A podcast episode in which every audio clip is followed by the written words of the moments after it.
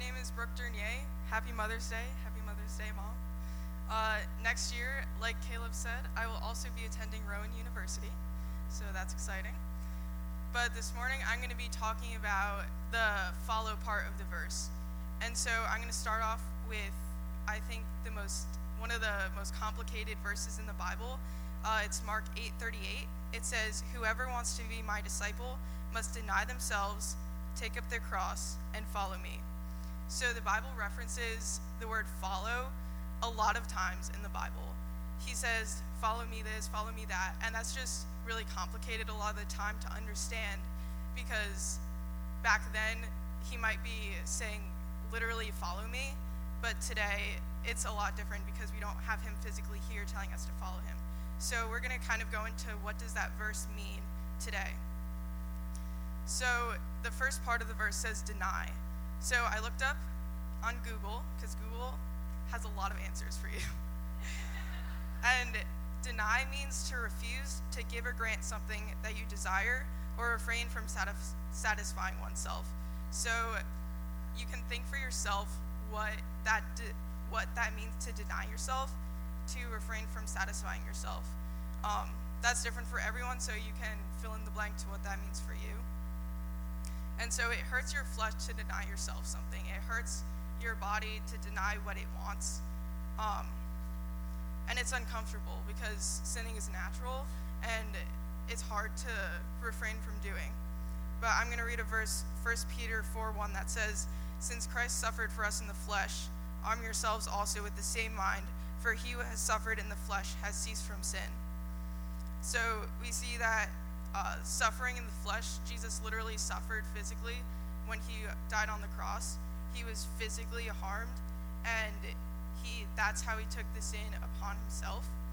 And I think the in Luke 22, 42, uh, Jesus really illustrates the ultimate denial of himself and he says, Not my will, but yours be done. And if you know parts of the Bible, you might know this verse, and that's right before he died, he was in the Garden of Gethsemane, and and he um, he did not want to die on the cross. He knew what was going to come. He knew all the pain that uh, was going to be inflicted onto his body. And if you were in John's breakaway class, you would know the gory details of the crucifixion which is uh, pretty intense. Um, and I shared that with my online kids, and it was a little, it was a little touchy. But, uh, but in this verse, Jesus knows what's going to happen to him, and he says, "Not my will, but yours be done." He's he's denying himself. He does not want to die. The pain he knows is going to be too much to bear, but he says, "Let your will be done." He's he's surrendering to God um, before all the pain that he knows he's going to endure. And so that kind of lead, leads us into the second part that says, take up your cross. And so taking up your cross is a little ambiguous. What does that mean? And so Mike likes to say, taking up your cross is like carrying your death machine. So that's like what you're going to die on. And so that was always confusing to me as well because what does that mean? But it means to be willing to die in order to follow Jesus. To take up your cross means to take up the thing that's going to kill you and to take it with you and follow Jesus. So even though you might die, you're still willing to go with him. And it's denying yourself, absolute surrender. So we saw this with Jesus when he took up his cross and he followed uh, up to the place where he was going to be killed. And so this might not be, mean dying. So, like today in America, we have the freedom of religion um, but many places do not. Um, a lot of places, it says that 11 Christians are killed every day for their faith. And that's only killed. That's not saying the people who are imprisoned and afflicted by the people around them because they're Christians. So in this country, we have a lot of freedom.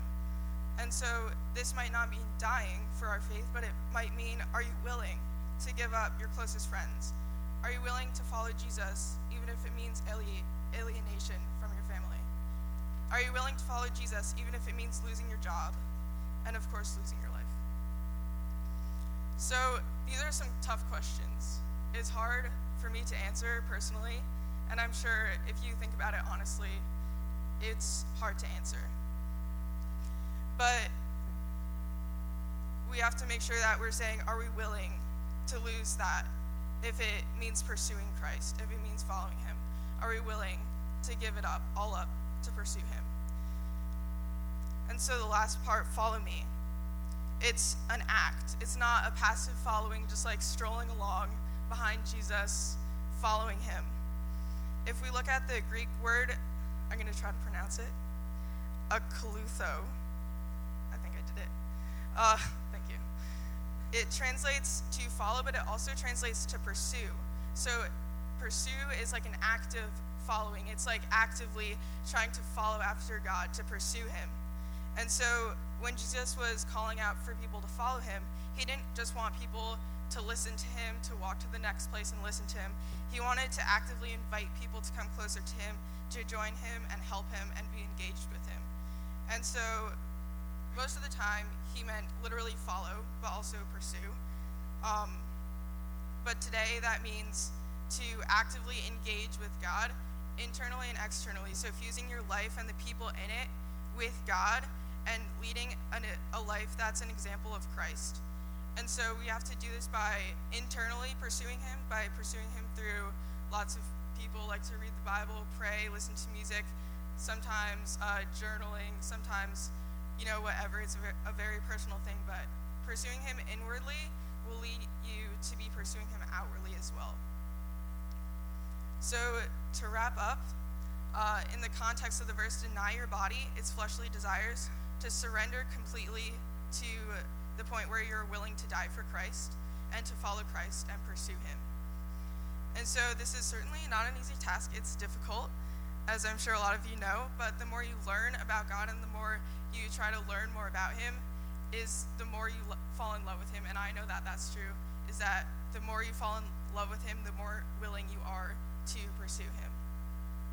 And so I challenge you that uh, you learned one new thing this week about Christ that makes you fall more in love with him and that makes it you want to, to die for him, wants you to surrender fully to him. And so I also want you to think about these things. Are you willing to follow Christ, if it, even if it means giving up your closest friends, alienation from your family, losing your job, and even losing your life?